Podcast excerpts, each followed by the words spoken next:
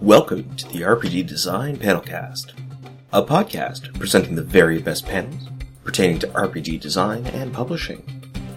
This has been made possible by Double Exposure and their leading game design convention, Metatopia. Now to the show.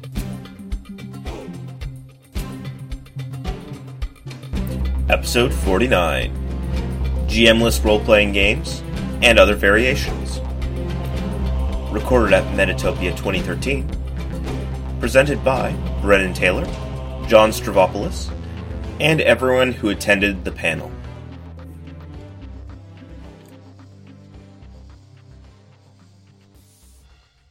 Awesome. Are we ready? We're, I, whoa, whoa, whoa. So, uh, what is this? This is the this is the uh, panel on GMless play and other variations. And other variations. Sounds good. Yeah. Uh, so, why do they need us? They don't. So uh, you guys are gonna run the the panel. Oh my god. Okay, so it's, it's late here at Metatopia for those listening on, on the internet, and uh, there's wine on the table. Uh, I personally am straight edge, uh, but I. Whoa, Three GMs. Yeah, What? that's a variation. that is a variation. Uh, well, and honestly, thank- why I'm on the, on the panel because I have actually never written a GMless game. Wow, I've turned GM games into GMless games, so that counts. But that said, let's pull back. Does it count if you killed the GM? Uh, no, and in fact, uh, this is being recorded, so that's evidence. I've run. Yes. Okay, pull back. Who are you? I'm Brennan Taylor. God damn it. And what makes you the right person to be on this panel? Uh, I like GMless games. Really? That's that, Yeah, that's, that's, it. No, I, I also wrote a game that has two GMs. I mean, that counts as other, right? That, it's that's the, GMless that- and or that- I assumed that was the other variations. That was the other variations portion of this program. Excellent. Uh, my name is John. I've uh, I actually technically have written GMless games, but they were educational games. So I don't know if they count. They count. Uh, but uh, I I am known for taking GM games and making them GMless because I am the laziest GM in the world. That's an official title. So, why are you here? Are you pro GM? Are you anti GM or other? Which which fist is pro GM? No, no fist. They can't see that at home. They can only hear it. I I um I like games with GM. I like all games, but uh, I tend to prefer games with GMs. Well, that's uh, that's a really weak answer. I can make it more wishy-washy. No, no, we'll get I get like back. exploring new play styles. That's why. I'm yeah, yeah, yeah. drawn We're done with you, buddy. We're moving on. We're moving on. uh, what about you? I came here for the wine. Um, Good but thing I also, brought some. Uh, also, uh, if every if no one is a GM, then maybe everyone's a GM. Oh, Okay, we're moving on. Uh, what about you? GM, pro GM, anti GM. What's the deal? Um, I'll be very zen. Where's the line drawn? No, that's a good question. Good question. That's actually the best we've had so far. Well, Uh, what Time for about everybody you? else to step up your game. better than this. I brought a GM-less role-playing game to, today, so I figured it would be a good idea for me to see what people think about them. Awesome. Well, you're going to get the honest truth, one way or the other. yeah, this, But is, you. this is this is all the people who play GM. That's- Well, you're screwed. That is so not true. What about you? Pro GM, anti GM, other. uh, no, actually, uh, other. Um, but I'm more interested in the design choices that go into when you make that jump because I think I see most people create something in a traditional sense, and then there's obviously some point where they go, I don't, I don't need a GM for that. And when do you come upon that? Sure. notion, You know, That's a good question that? too. That's a great question. Uh, in fact, don't let us forget that. Yeah. We're going to answer it. Yeah. What about you? He won't. I know. I'm exceptionally pro GMless, Oh, Oh, okay. um, it's a good thing someone took a stand. except hey, in the case where You're the DM. players ruin it. Ah, that's a good question. Yeah. Oh, That's a good one, X too. card can help that actually. No, it doesn't. Oh Oh, no, no, it doesn't. Wow, experience. What about you? Uh, I think for me it depends on the mode of play. For a one session game, I think I prefer GMless. For a long term campaign, I think I prefer something with a GM. The exception, I think, would be investigative games. I really don't like GMless games in that mode. Sounds like you're speaking from experience. What? I just saying the audience is really smart. Yeah, this audience is We smarter have a than the- small but really good audience well, here. haven't had any wine, so I hear there's wine. I don't know. That's true. There might be wine all around. Excellent. So let's get into the thick of this. Uh, someone asked the question, where do we draw the line? Brendan, no pressure. I, is there a line? I don't think there's a line. What is There's, it then? it's a spectrum. It's a spectrum. So there are many lines, is what you're saying. That's and they're- right. They've been blurred Exactly. with the blood of many broken games. Fine, I'll take your raise to the second dimension and raise it to the third. Okay. It's It's a cube. a cube. It's a tesseract. so what do you mean by that? What do I mean by that? I mean that there. Uh, so, so to answer that question, you have to dig down a little deeper and ask the question, "What's a GM?" Well, that's good. We have plenty of wine, so if you don't go deep enough, we're going to make you go all the way. I'm going to X card that. This is why we need the X card and the X card front bell right That's now. right. Right. So, uh, what a GM is really, when you get down to it, is a series of responsibilities and tasks, right?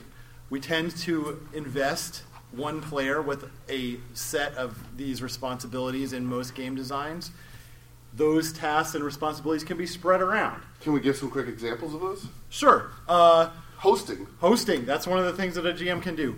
Uh, a GM can also uh, be the person who calls for rolls Sure. right? A GM is the person can be the person who interprets the outcome of your actions if you're a player, right? The Person who buys the books. The person who buys the books, the person who pitches the game that they're going to play to try and get players to play it, Person who reads the game. the person who knows the rules. Sure, The person who writes the game. Whoa. absolutely. Person who does the prep. Yes, a lot of times the GM is the person who does the prep. The Person person, finds the setting. Yep. the person defines the person who schedules the game. Yeah, and you know, in a lot of in a lot of games, the GM basically the, the the traditional dichotomy is the player is I'm in charge of this character, and the GM is I'm in charge of everything but the player's characters, right? Well, that's not how you have to do it, and those those responsibilities can be distributed. So. The reason that it's a spectrum is you can take some of those responsibilities away and spread them around and keep some, Sure. or you can uh, spread all of them around. Uh, in a game like Fiasco, everybody's participating in that in that way. Sounds great. So uh, why don't we start easy and say why is having a GM a good idea? Having a GM is a good, I- and I design a lot of games with GMs, so obviously I, I like them. So there's got to be a reason for it. One of the reasons that I have for it is that I feel like a GM can bring a certain amount of um, coherence to a session, right? Having someone whose responsibility it is to be in charge of all that stuff keeps things together, keeps things from wandering off, keeps people from going too gonzo and wrecking your game And Continuity. and it, continuity, sure. And the GM is also uh, allows players, it frees players up to concentrate on one thing, which is their character. What about uh, like a game where investigation matters, exploration, and immersion? Yeah, immersion's a tough one because I don't know Oh, exactly what people mean by that. You don't have to. It's it can be very personal. That's right. You don't have to speak to that. Um, but yeah, exploration and investigation. Sometimes it's very useful. Like you were saying, you don't like games that don't have GMs for that because it's useful for have a GM who actually knows what's going on, right? Uh, if you're doing a distributed, you know, no GM game that's about investigation, then what you're doing is exploring the mystery together and coming up with a solution together as a group. Sometimes that's not as satisfying as knowing that there's an actual right answer, right?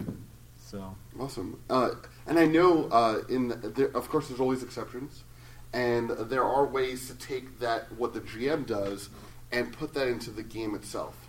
You could design a game, for example, where via some sort of mechanic, via some sort of uh, like it could be rolling on a chart, whatever it might be, you might determine who the killer is. Absolutely. Dirty doesn't- Secrets. Dirty Secrets is a good example. Yeah. Uh, so there's technology to uh, address all these things, right? And you were talking about uh, you like to have a GM for the purpose of uh, for the purpose of having consistency, keeping the game from going gonzo, things of that nature. Uh, but that doesn't have anything to do with buying the books. That has nothing to do with hosting. Has nothing to do with scheduling, right? Absolutely right. So uh, even in those cases, you could distribute all that. If I'm playing a slightly uh, more rules-heavy kind of tactical game, let's say like I'm playing D and D, like or D and D Fourth Edition, let's say, uh, in D and D Fourth Edition, and I think it's even in the GM chapter or the book, uh, it says that you as a GM who's running the game, who's in charge of the world, do not have to actually be responsible for moderating the use of the rules.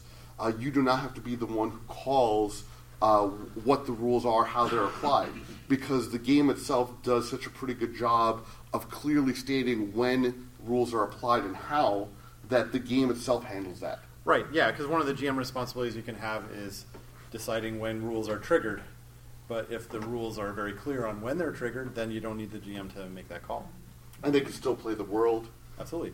And in fourth edition and uh, other D and D games, a lot of times what the GM's doing there is providing challenge for the characters. Their their job is to make things difficult, to put obstacles in their way that uh, make it entertaining to overcome them. So yeah, they're they're like an adversary basically. Sounds good. It, nor, we're talking about GMlessness, right? Or we're going to explore that very soon. So let's open things up to the audience. I see there was at least one person who had a question. Uh, we're not the ones who control all the authority, or if we do, we're allowing you to come and take it. shit, bro. We're gonna let's distribute it now. So, what was your question? That wasn't a question. It was uh, an article. Um, Starting to Collaborate, written back in 2000 by Ian Millington from the UK, who is a PhD in artificial intelligence and was thinking about this. Uh, mostly, this is so this is 2000 2001. I had to go in the Wayback Machine because his website's no longer here, but he has some awesome pictures and stuff um, uh, that I recall because they were so stunning, and I interviewed him once. But um, he basically was talking about this in relation to like you know traditional games and roles. Um, and I just wanted to kind of bring his thoughts, if I might, uh, for just a moment. He, he basically says he, he's talking about how to go from a from a GM centric to to getting these roles understood and then passed out to the players over time. It doesn't have to be all at once. And and again, he was thinking specifically of D and D. You know, Fiasco wasn't out in 2000, but um, his idea, if I might, uh, Yeah, go for it. Read very briefly. He uh, But do it dramatically. Okay. Well, being English, he was great at characterization, uh, of, of categorization of, of various terms. And so these are the four roles he came up with as a game master. Now, I think the organizi- organizer and stuff like that that people were discussing, the person who buys the Cheetos is very important as well. Um, he had chairperson, referee, game engine, and director. So the chairperson is the person responsible for the order and focus of the gaming group. Uh, they ask what their characters are doing and make sure everyone gets equal chance to contribute. Uh, this is like basically a chairperson in the meeting, uh, directing the social aspect of the group. Um, referee is directing the social aspect of the game. Uh, they're supposed to mediate and have the final word on disagreements. The game engine, uh, the person who interprets the rules into the game. Uh, I want to do this. That's a plus two. Make a roll. Uh, director, guiding the story. The person who does the who, who strings the events together. Uh, who, who, who does the NPCs and stuff like that. And his, his model here was that basically over time your group can um, go from like so so the classic AD&D you know back in the 80s game was the players and then the the game master was chairperson referee game engine and director. And what we were discussing here just briefly uh, was the fact that you can offload the game engine parts to the players. Right. have them roll the dice and have them uh, determine what the pluses and modifiers are going to be together. Uh, and GM the, the GM of course shares a little bit of that. But then he goes even further oh hippie wacky world. Oh my god. Where everyone is uh, special. Um, so we have uh, this player not a gm is the chairperson and game engine and director. This person is a director game engine referee director game engine director game engine. So you can you can kind of split those up. And he has text and stuff. So yeah. And I mean, this is uh, can be pretty fluid, right? So one way that was approached is you don't have to distribute all at once. You can do this over time. Uh, one thing is uh, I've been a part of a lot of panels where people talk about how can I learn how to become a GM, right?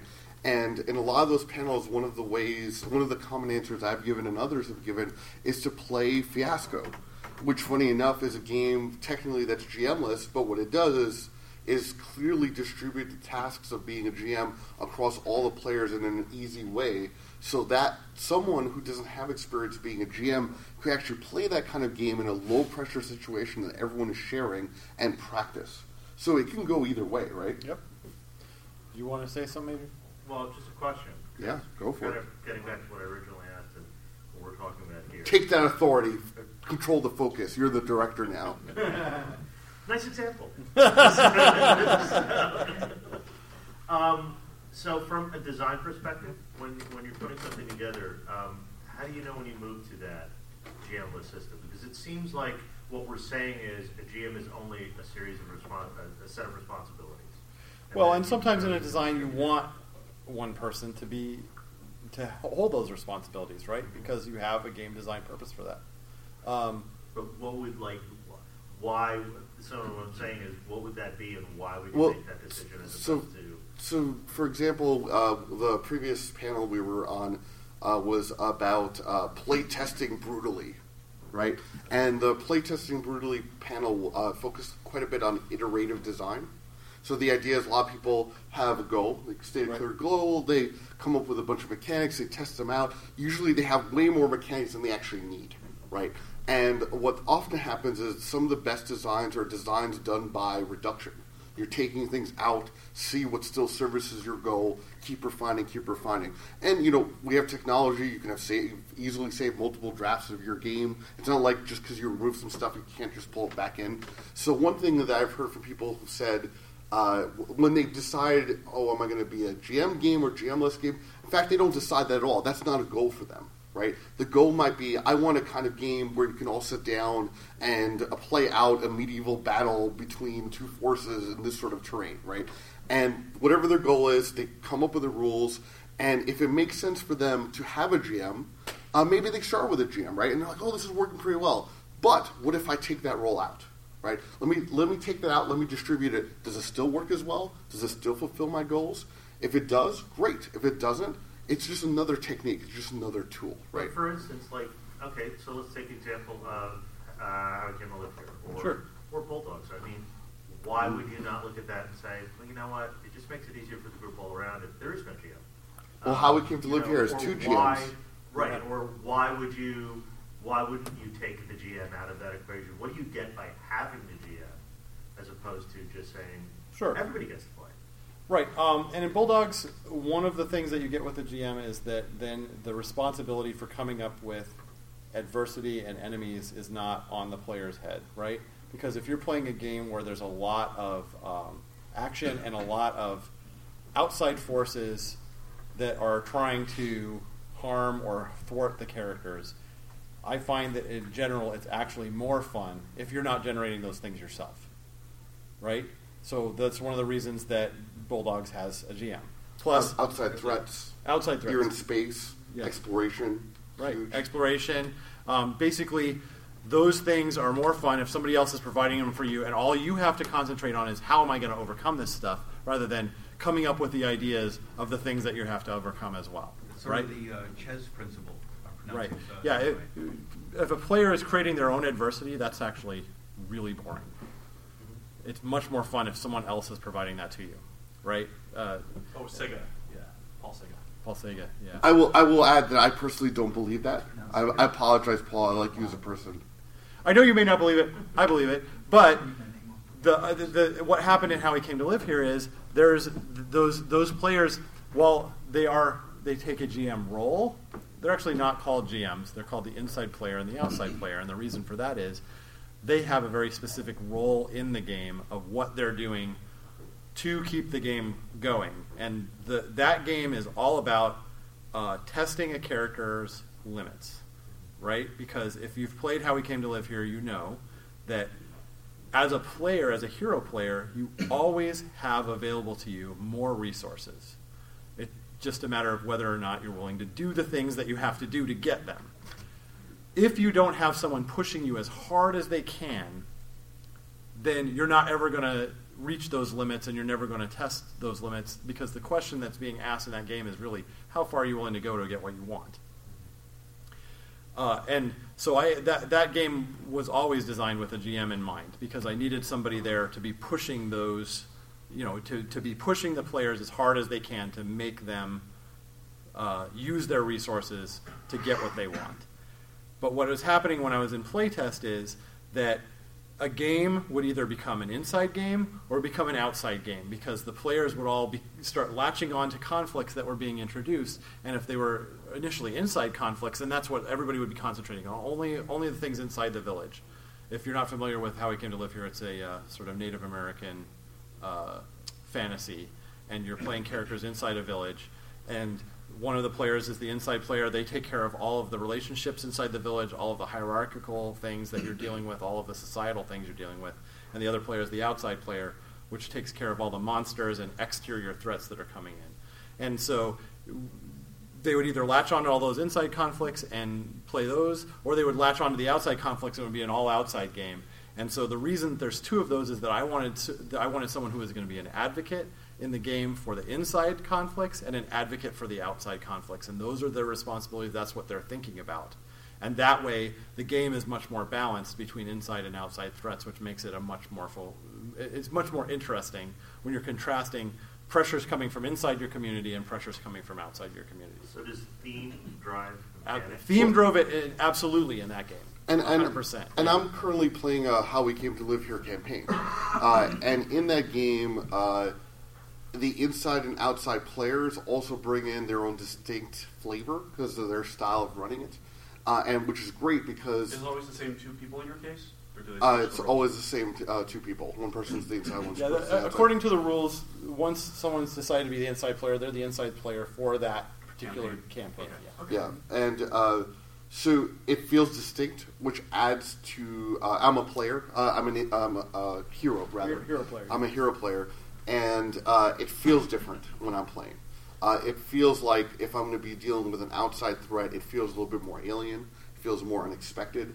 Uh, I feel like when I'm dealing with an inside threat, uh, it's going to be more about the connections being stressed between the different characters. So thematically, it's taking that theme and uh, it's driving it with emotion and using the mechanics to really build on that. And I feel that as a player. Ask a question that's probably going to get a lot of shit, but I might as well ask it anyway. Go for it. Do you feel that GM-less games require more of a level of mastery on the players? Uh, actually, no, I don't, because I've played Fiasco, and you can play with play Fiasco with people who've never ever played a role playing game before. Okay. You don't need to be a master role player to play Fiasco. You just need to know what's expected of you. At least the facilitator might, right? I mean, But that is a GMless. Sure. there are some things, there are some techniques in Fiasco that make it better, but you can play it without those techniques, and you can play it with people who've never ever played a role playing game before, and somebody who has read the rules, and you can play. So I don't think, you you need that. mastery of the game in terms of knowing the rules inside out or anything like that. I do think that in order to not be the player who ruins everything, you need to have the ability to have an understanding of the spirit of the game.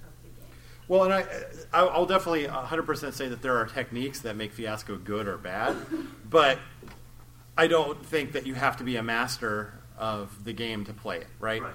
Um, and to get back to your original question of when do you, you know, how do you decide whether it's a GMless or a non-GMless game? Well, for me, I, I will. Dec- I would decide that a game is should be GMless when I've figured out that everything I'm having the GM do is already being done by somebody else, right? And, and if, if, if the design has reached that point and I'm like, oh, this, these responsibilities are all distributed, the GM is only doing this one little thing, and it's really, you know, if that's all that they're going to do, they're going to be bored. Uh, I need to make sure that that gets distributed as well, and it should be a GM-less game. I mean, that, that's actually a huge point. Uh, and I've heard a couple people say this who went through that process. So I want to underline what you just said, which is sometimes you have a GM in the game, but you've ended up distributing so many of the GM's responsibilities that that little thing that the GM does doesn't really feel fun enough to justify having in the game. You'll be bored out of your mind. Right. Uh, so at that point, you might as well figure out how to distribute Right. that, or let the system handle it, or somehow deal with it. Yeah, yeah. Don't make someone sit there for four hours to do one thing. right? Oh, you So- were the last flight test. yeah. I've been in that playtest. Well, so Fiasco is an interesting game. Let's uh, let's talk about it a little bit. Sure. Uh, so you're saying that uh, Fiasco is the kind of game where even though it's GMless, uh, people with no experience can play the game, and it's generally not a problem, at least from a procedural standpoint, right? Right. There's always some level of skill with anything that you're picking up for Yeah, the yeah. first time. Uh, but one of the ways that Fiasco achieves this is it's very clear about what you do, when and how, right? Right. So uh, and, and it's simple and it's and it really focuses on a core experience. In fact, the word fiasco describes the game very well, right? The pitch is very crisp, very clear. It's a Coen Brothers movie, right? What's the tagline? Like a game with uh, people with powerful ambition and poor impulse control. powerful ambition, poor impulse control. The word is fiasco. The, des- even the visual design of the game reinforces all of that. It's just, I mean, obviously Morningstar is a brilliant, brilliant man. Yeah. Uh, so, and if he was here right now, I would give him a hug and then a suplex. Out of jealousy.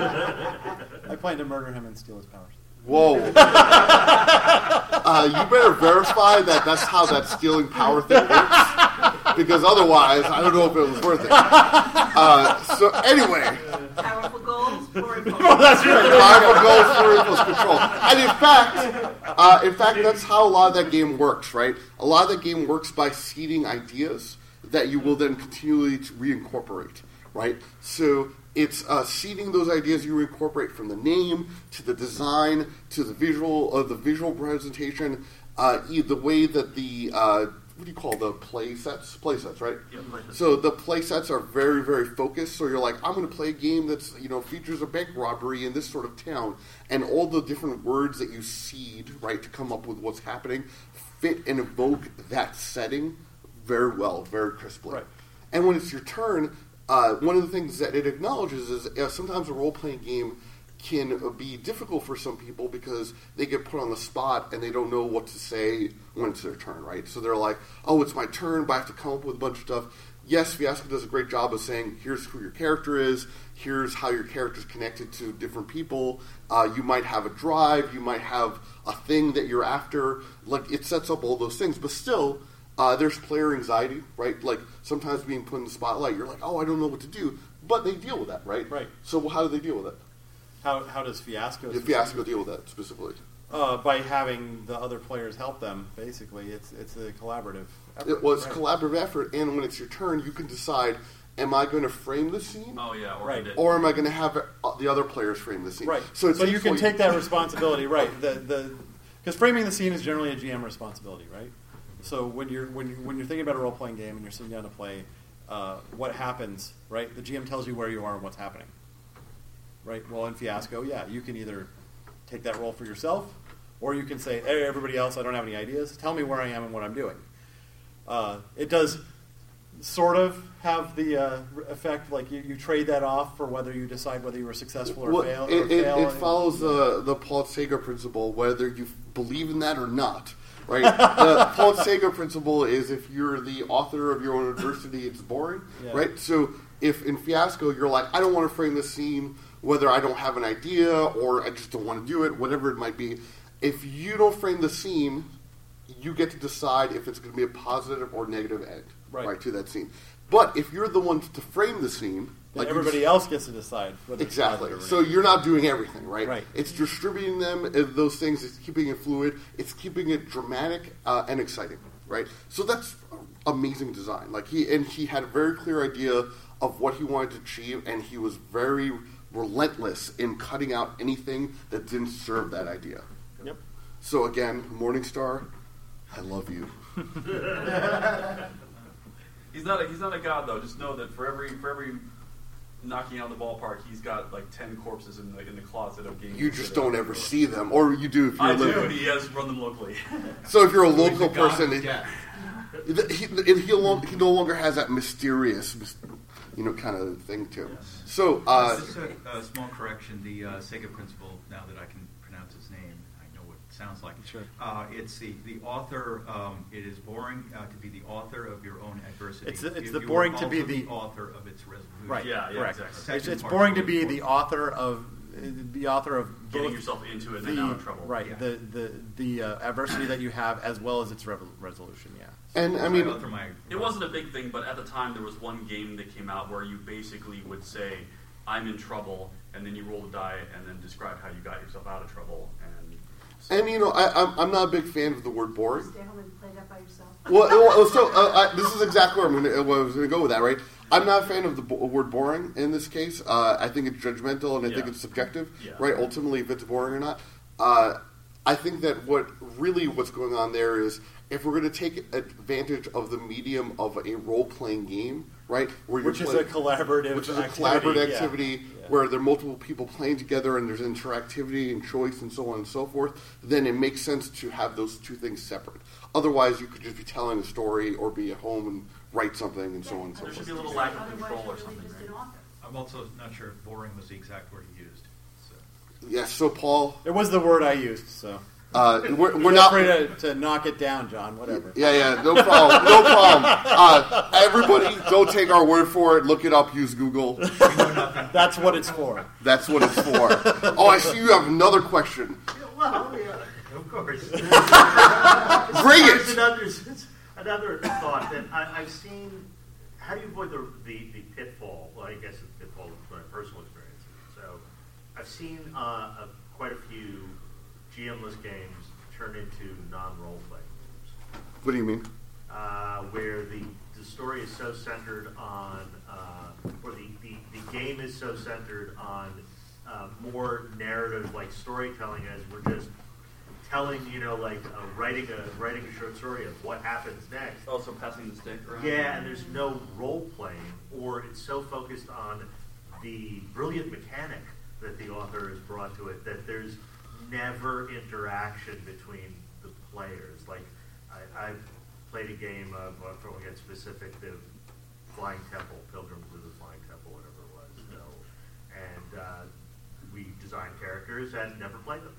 Well, so so well, so here's the thing. Not not have you not every GMless game you've played Right. has been like that, right? No, but I've encountered a few of them where there's been this character creation process, and then the, the design of the game is more about actually practically authoring a story Yeah. than playing the With character. Do specifically, Yeah. um, there, there's kind of a history behind that. He originally, it originally was a role-playing game with characters, ownership, describing things like that. Uh, after a while, what he decided was he wanted just a simple way to tell stories to each other, and that's how the game changed. And now it is effectively that. So it, maybe not was it wasn't sort of explained on the tin. And here and here's the thing that's important to note. was pretty clear about that. Well, but here's the thing that's important to note, right? Where uh, not every GMless game that we've all played here has done that. So it's not necessarily a. Uh, it's not something that's tied to being having a GMless experience. Uh, this might be something where he decided that was his goal. Yeah. Uh, and certainly having GMless games can allow for that style of game, so it can lean in that direction. Uh, but it's another design choice.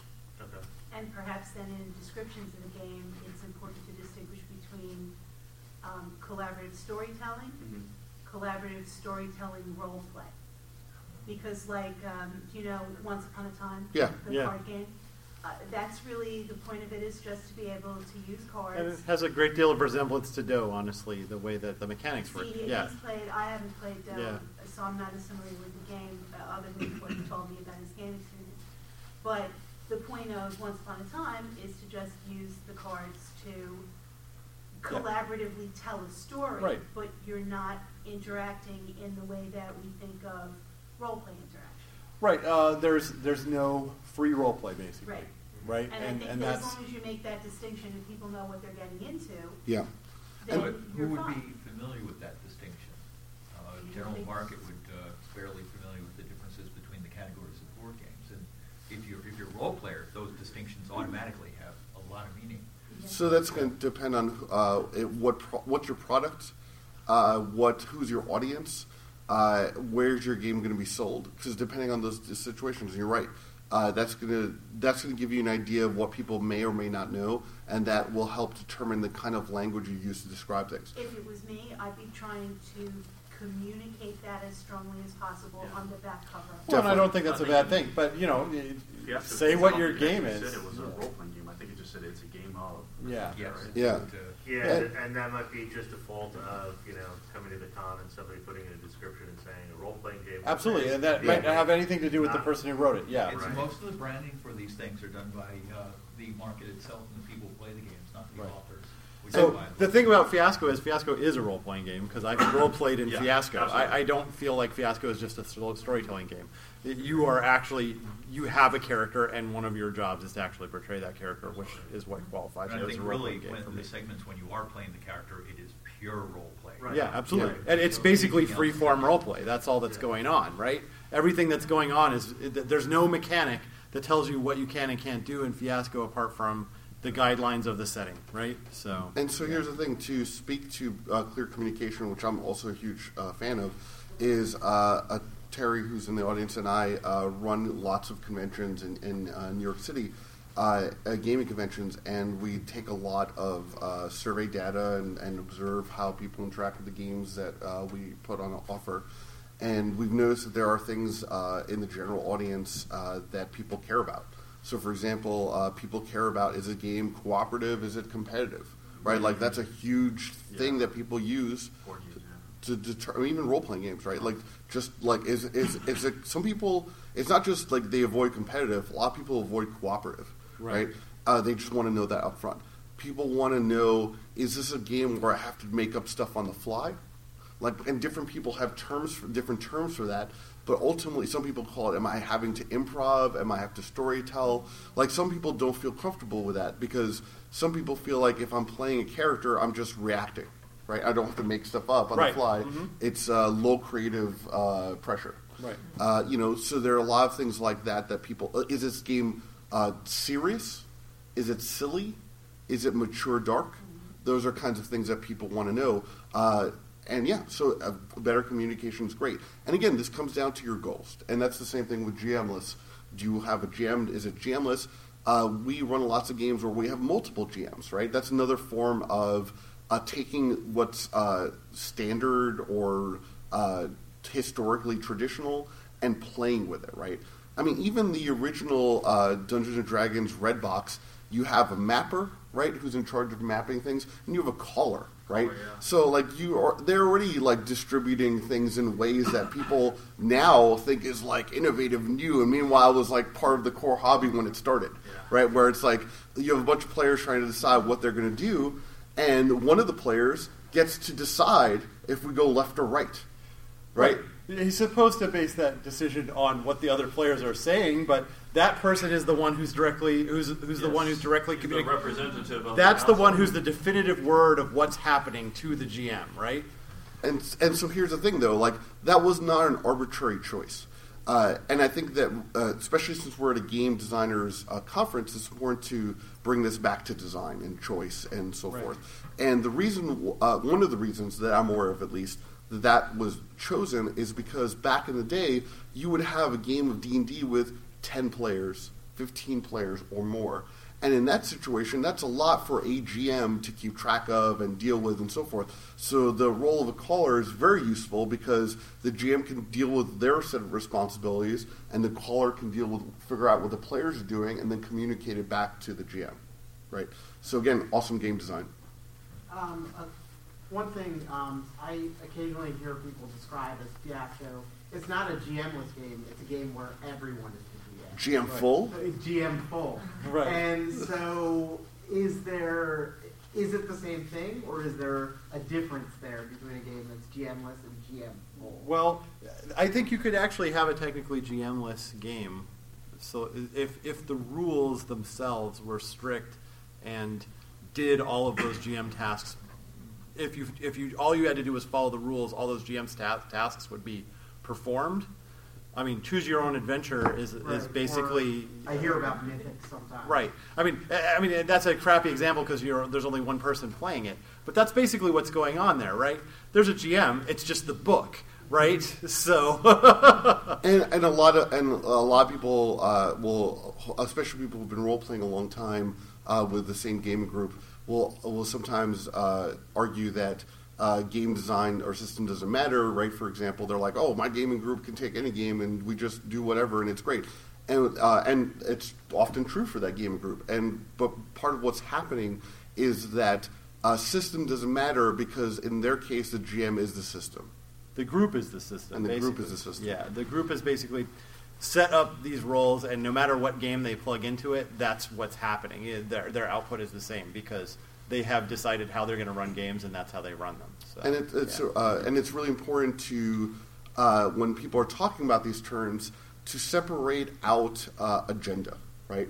Are, is someone saying this stuff from a marketing perspective, like GMless is the hot new thing? I'll call my game GMless too, right? Is it a marketing thing? Is it a political thing? I hate GMless games. I'm going to call that game GMless because I fucking hate it, right?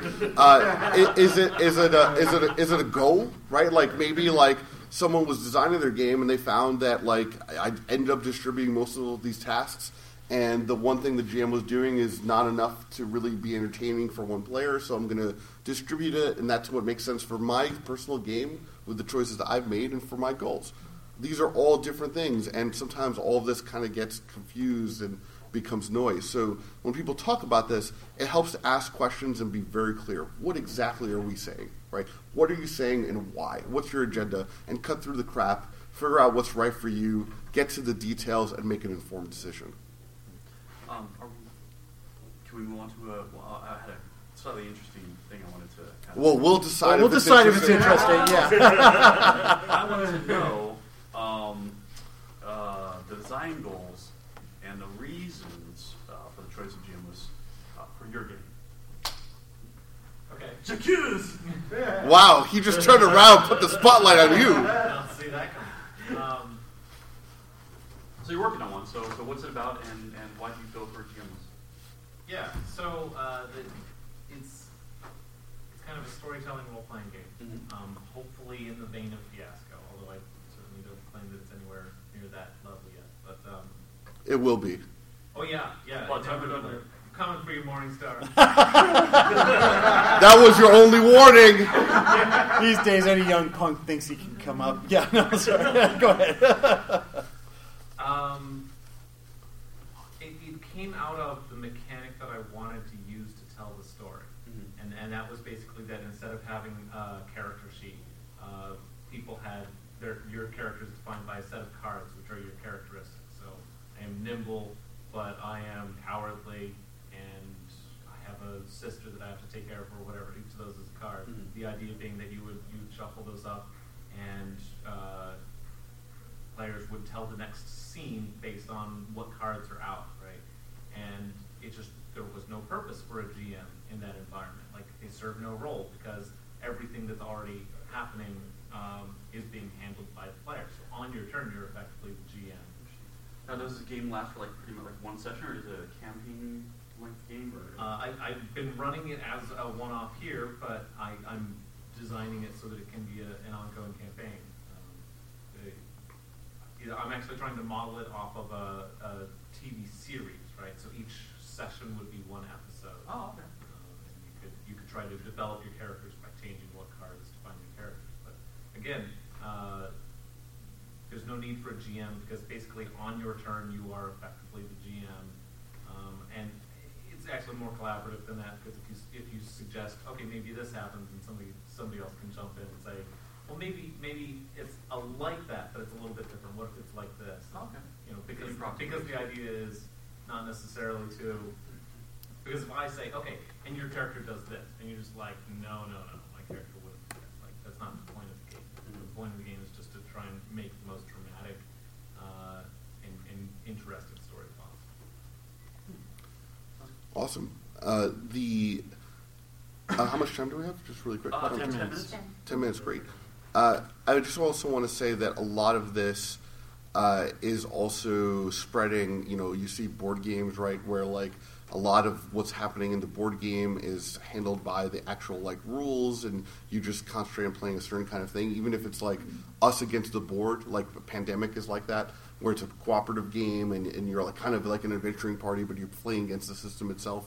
Uh, and a lot of uh, Nordic LARPs, they've taken the traditional GM uh, responsibilities and spread them out by turning them into uh, meta techniques that different people can use. So, for example, there's a technique called bird in ear. So, at uh, pretty much anybody can go up to someone and whisper a thought or feeling that pops up in their head, but they have full agency in what they do with it. That it's a momentary uh, thought that you have, but you can just ignore it, right? Oh, why is that person looking at me that way? You can let that feed into a big conflict, or you can just say that was weird, and then like let it build up and there's tension and everything. But what's interesting about that is anybody can be watching what's going on, especially from a LARP perspective. There might be a lot of people all over the place, too many people for a, a handful of GMs to keep track of.